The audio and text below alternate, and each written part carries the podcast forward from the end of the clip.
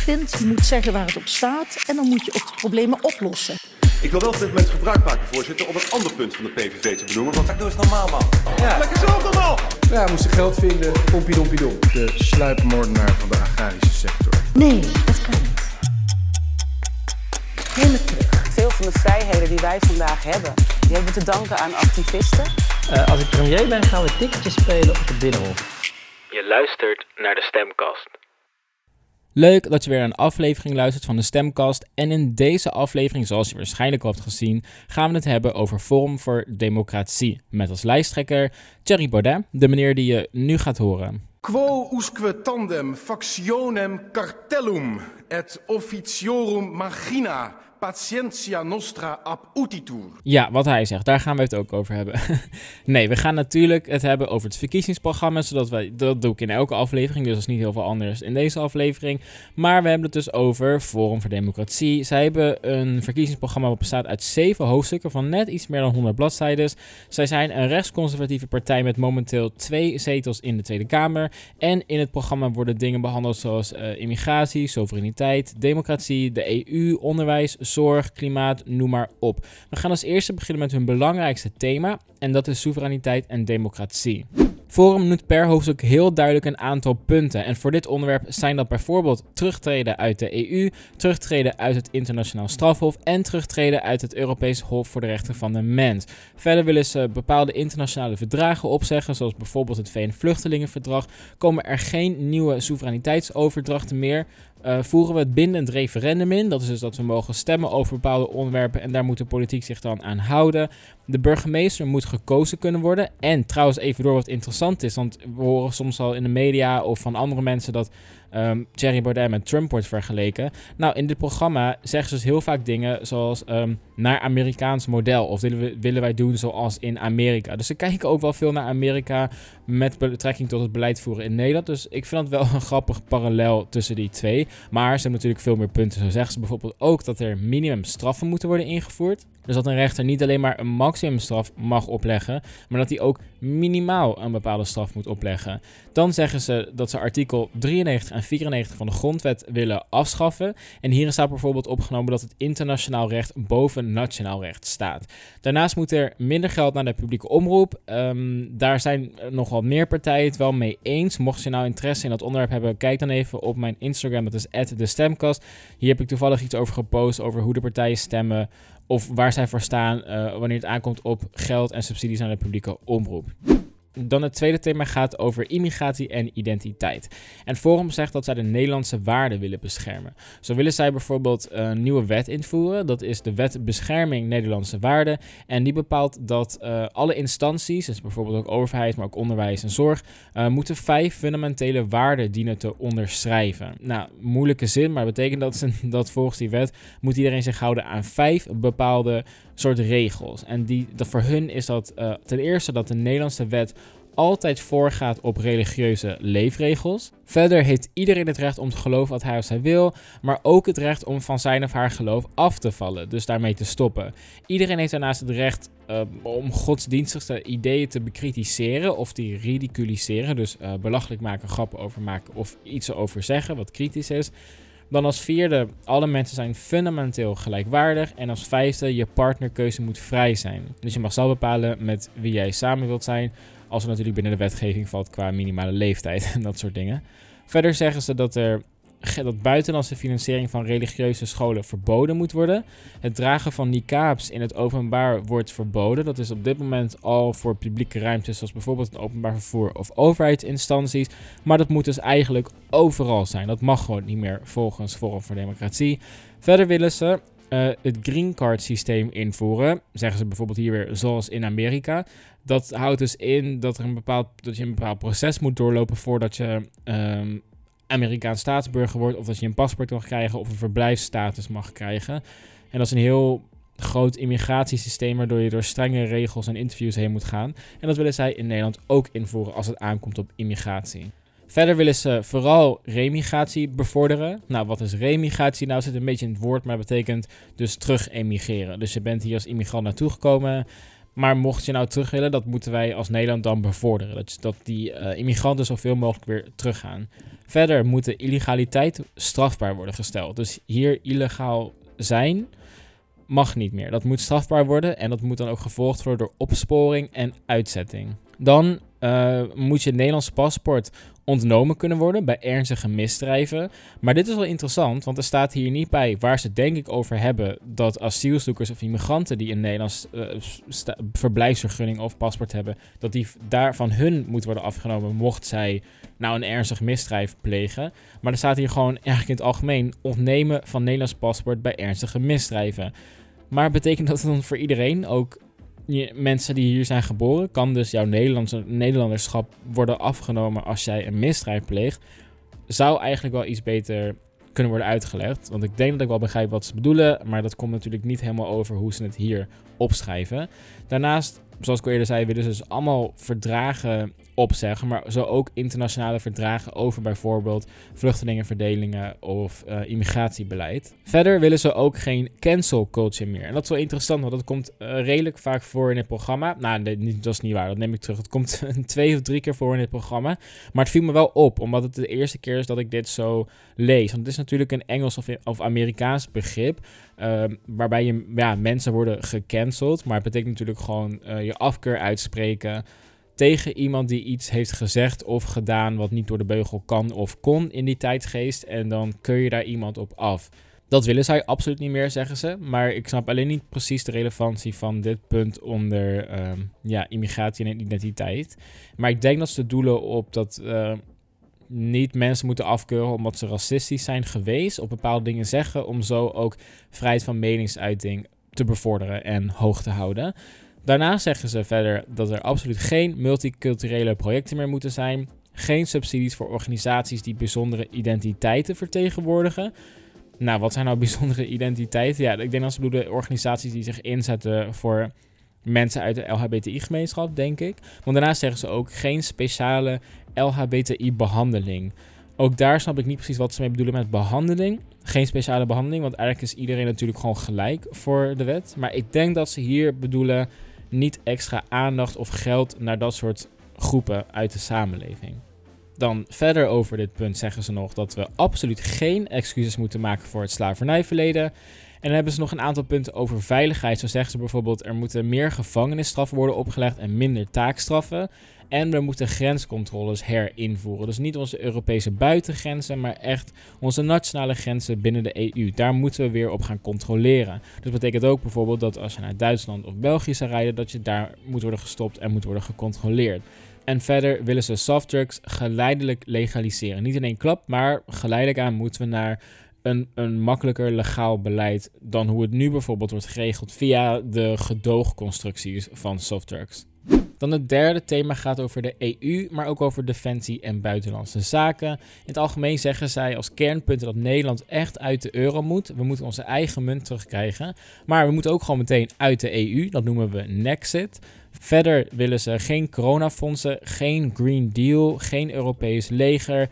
En zolang Nederland nog in de EU zit, moeten we zoveel mogelijk tegenkracht creëren. Dus ze zijn echt wel anti-Europa. En daarnaast natuurlijk stoppen met uh, alle ontwikkelingshulp. Behalve als het gaat om het oplossen van een crisis uh, in een getroffen regio. Maar algemene ontwikkelingshulp, dat moet allemaal stop worden gezet. Dan over het buitenland zeggen zij, we moeten de verhoudingen met Rusland normaliseren.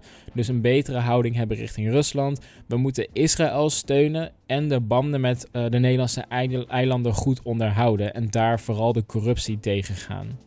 Dan over defensie zeggen ze dat er zeker meer geld naartoe moet, zodat we ook uiteindelijk bijvoorbeeld die grenzen beter kunnen bewaken. En er moet meer aandacht komen voor onze oorlogsveteranen. Dan het vierde thema gaat over economie en sociale zaken. Zo zeggen zij als een aantal kernpunten weer dat de energiebelasting sterk verlaagd moet. Daarnaast moeten we het toeslagenstelsel en eigenlijk het belastingstelsel in het algemeen veel meer vereenvoudigen, want dat is heel ingewikkeld en dat kan denk ik iedereen wel beamen, vooral als je recentelijk je inkomstenbelasting hebt gedaan. Dat systeem is gewoon best wel lastig.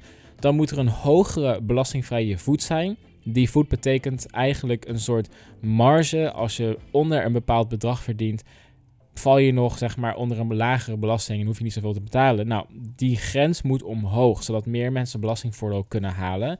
Dan moet de BTW verlaagd worden van 21% naar 19%. BTW is belasting die betaalt over bijvoorbeeld al je aankopen. En het lage BTW-tarief, dat is nu bijvoorbeeld 9%, dat moet naar 6%. Dat zijn dingen zoals etensmiddelen bijvoorbeeld. Geen subsidies meer voor elektrische auto's. Het ontslagrecht moet worden versoepeld, zodat mensen makkelijker ontslagen kunnen worden, neem ik aan. Uh, maar daarover zeggen zij wel dat het ook uiteindelijk weer bevordert om meer mensen aan te nemen. Dus dat daar meer marktwerking plaats kan vinden. Ook moet er meer rechten voor het MKB zijn, dus de midden- en kleinbedrijven met uh, minder dan 250 man personeel. En moeten we ook de belastingvrije voet voor ZZP'ers verhogen. Dus uh, ZZP'ers zijn zelfstandigen zonder personeel. Dat die mensen ook meer kunnen werken, meer kunnen verdienen zonder daar meteen zo'n hoog belastingspercentage over te betalen. Dan hebben ze ook nog iets te zeggen over het verkeer. Ze willen namelijk meer snelwegen en snellere uitbreiding van de al bestaande snelwegen. De maximumsnelheid moet overal naar 130 en waar het kan zelfs nog hoger. Ook willen ze, en dit is eigenlijk best wel een grappig idee, want ze willen een hele nieuwe luchthaven aanleggen in de Noordzee. Ik heb dat nog niet eerder gehoord, dus ik kan me niet heel erg voorstellen wat precies concreet het plan is. Wordt hier ook niet uitgelegd, maar ze willen dus een, een heel nieuw Schiphol bouwen, maar dan in de Noordzee. En verder moeten er ook geen belastingen meer zijn op vliegreizen. Dus dat moet belastingvrij kunnen. En zeggen ze, de wegenbelasting moet omlaag. Dat is belasting die je betaalt als je een auto hebt. Uh, dan betaal je om die auto te hebben en te mogen rijden op de weg. Over wonen zeggen ze ook een aantal dingen die wel relevant zijn. Zo willen ze bijvoorbeeld meer bouwen en dan vooral voor het middensegment nog maar maximaal 30% aan sociale huurwoningen die, die dan worden bijgebouwd. En moet er een aparte minister komen voor woningbouw. Verder zeggen ze, dat is vooral voor uh, de studenten heel fijn, dat de studieschuld niet mag worden meegerekend bij een hypotheekaanvraag. Dus wanneer jij een studieschuld hebt, moet dat niet worden meegeteld als een schuld die je hebt, waardoor je uiteindelijk een lage hypotheek kan krijgen van de bank. Dat moet dus niet zo gebeuren. En dat in, ja, in de praktijk pakt het helaas wel soms zo uit voor studenten met een hoge studieschuld. Dan over de sociale voorzieningen zeggen zij dat er ja, strenger moet worden gecontroleerd op fraude. Dat is ook wel een gevoelig puntje, want streng controleren op fraude is natuurlijk wel hoe heel de toeslagenaffaire tot stand is gekomen. Verder zeggen ze ook geen uitkeringen of toeslagen voor mensen in het buitenland en beperken van de toegang tot sociale voorzieningen voor asielzoekers en immigranten. Dan de AOW-leeftijd terug naar 65 en ook algemeen de uitkering van de AOW verhogen. Dus meer geld voor mensen die de AOW-leeftijd hebben bereikt. Dan het vijfde thema is klimaat en natuur. Hierover zeggen zij dat ze ten eerste uit het Parijsakkoord willen stappen. Opnieuw iets wat ook Trump heeft gedaan, dus wel een interessante parallel weer. Ze willen de klimaatwet intrekken. Daarnaast stoppen met subsidies voor windturbines en zonneparken. En vooral dus blijven vertrouwen op aardgas en fossiele brandstoffen. Uh, zo zijn ze ook voor kerncentrales en willen ze meer respect en aandacht voor de boeren. En misschien wel fijn voor de Partij voor de Dieren, want ze zijn ook voor het strenger straffen van dierenmishandeling. En het volgende is super interessant. Ze hebben namelijk een hele aparte bladzijde over ruimtevaart. En dit is ook echt weer de eerste keer dat ik dit heb gezien. Super interessant, want waarom zet je dit in je verkiezingsprogramma? Anywho, daar hebben ze dus iets over te zeggen. Zo willen ze meer investeren in de private ruimtevaart, zodat ook Nederland een beetje leider gaat worden met hun eigen ruimtevaart. Dat we het niet meer op dat internationaal niveau doen, maar dat wij ook onze eigen mensen naar de maan gaan sturen. Daarvoor willen ze een lanceerplatform op Aruba gaan bouwen. En die moeten we ook kunnen verhuren. Dus privé kunnen verhuren voor wie naar de maan wil gaan. En moet een vijfde van ons defensiebudget um, naar ruimtevaart gaan. Nou, heel grappig en geinig allemaal. Want er staat natuurlijk bij niemand anders in het verkiezingsprogramma. Dus zeker wel iets grappigs om naar te kijken, mocht je geïnteresseerd zijn eh, om te stemmen op Forum voor Democratie. Dan het zesde thema gaat over de zorg. Zo zeggen zij dat ze landelijke financiering willen voor jeugdzorg. Dat gebeurt nu namelijk op gemeentelijk niveau. En moet er een korte termijn oplossing komen voor de lange wachtlijsten bij de GGZ, dus de geestelijke gezondheidszorg. Maar er staat dus niet welke oplossing. En dat is wel een beetje jammer, want er staat alleen dat er een. Gewoon, er moet gewoon een korte termijn oplossing komen. Dan willen ze het eigen risico verlagen naar 200 euro. Moeten er meer regionale ziekenhuizen komen? Moeten we de thuiszorg uitbreiden? En moet de huidige euthanasiewet uh, worden gehandhaafd? Maar moet er geen aanvullende wet voltooid leven komen? De huidige situatie is dat volgens de wet niemand recht heeft op euthanasie. Het recht heb je dus niet. Het kan wel worden uitgevoerd, maar het is niet per se je recht als mens. Daarom mag een arts ook euthanasie weigeren. Ook als de patiënt dat zelf heeft opgeschreven dat hij of zij dat heel graag wilt. En de wet voltooid leven, dus die uitbreiding of aanvulling, zou daarop dus als aanvulling functioneren. Waarbij mensen met ondraaglijk lijden, die dus echt geen uitzicht meer zien in hun leven. Dus dan zien zij hun leven als voltooid. Die zouden dan ook uh, gebruik mogen maken van de euthanasie-mogelijkheid. Ook daar is veel over te zeggen, deze verkiezingen. En zijn de meningen echt uiteenlopend uh, van de verschillende partijen. Daarover heb ik ook een stemming gedeeld op Instagram met hoe de partijen er precies voor staan. Dus wil je weten wie er nou allemaal voor en tegen is op die wet voor het leven, kijk dan even op Instagram, dat is de stemkast. Wat het laatste waar ze over hebben gaat over onderwijs en cultuur. Over onderwijs zeggen ze in het algemeen dat ze de verschillende niveaus in het onderwijs willen beschermen. Dus er moeten niet van die experimenten komen met middenscholen, dat hebben we namelijk al bij andere partijen gehoord. Maar we moeten echt blijven focussen op die verschillen tussen VMO, HAVO en VWO. Wel moet er aandacht komen voor excellente leerlingen. Dus dat we echt gaan inzetten op het stimuleren van excellentie. Dat leerlingen vooruitstrevend zijn.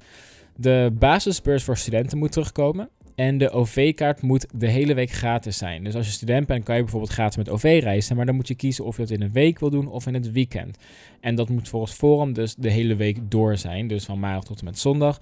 Dan de voertaal in het onderwijs moet Nederlands zijn. En moeten we minder internationale studenten naar Nederland laten komen. En dan hebben ze het nu opnieuw weer over cancel culture. Ze zeggen namelijk geen cancel culture, geen diversity officers en geen safe spaces op universiteiten. Ik snap hun punt uh, wat zij willen overbrengen. Want ze zijn natuurlijk een beetje dat anti-linkse establishment. Maar ik kan je als universiteitsstudent zelf vertellen dat bijvoorbeeld safe spaces echt heel belangrijk zijn. Omdat er natuurlijk gebeurt er regelmatig nog iets onwenselijks op de campus. Waarbij ja, jongeren of studenten slachtoffer worden van bijvoorbeeld intimidatie of seksueel misbruik of huiselijk geweld. En dat soort safe spaces zijn wel echt een uitkomst voor studenten die in vertrouwen met iemand willen praten daarover. Dus dat zou heel jammer zijn als ze dat willen wegvagen. Uh, zo ook bijvoorbeeld diversity officers, dat mag er dus niet komen. Dat zijn mensen die de diversiteit um, bevorderen op een universiteit. Dus daar onderzoek naar doen naar mogelijkheden kijken hoe je dat kan verhogen en wat nou precies het belang daarvan is. Dan op de basisscholen en middelbare scholen moeten de klassen maar maximaal uit 23 leerlingen bestaan. Dus inzetten op op uh, klein en intensief onderwijs en niet grootschalig onderwijs. De beloningen voor deze leerkrachten moeten hoger zijn. En dan hebben ze ook nog een aantal dingen over het MBO specifiek. Zo zeggen zij meer focus op vakmanschap en ondernemerschap op het MBO. En moet er een soort doorlopende lijn gecreëerd worden waarbij MBO'ers zich kunnen doorontwikkelen tot meester in dat vak. Waardoor ook op het MBO die excellentie wordt gestimuleerd, dat je uiteindelijk echt gaat voor de hoogst mogelijke prestatie. En als laatste, om positief af te sluiten over cultuur, zeggen zij gratis toegang tot Rijksmusea in Nederland beschermen van het Nederlands historisch erfgoed en geen hedendaagse normen en etiketten plakken op historische monumenten. Daarmee richt zich natuurlijk op de weerstand die er is gekomen over bepaalde monumenten ja, waarvan je in twijfel kunt trekken hoe ethisch dat is dat zij nog op die plekken staan.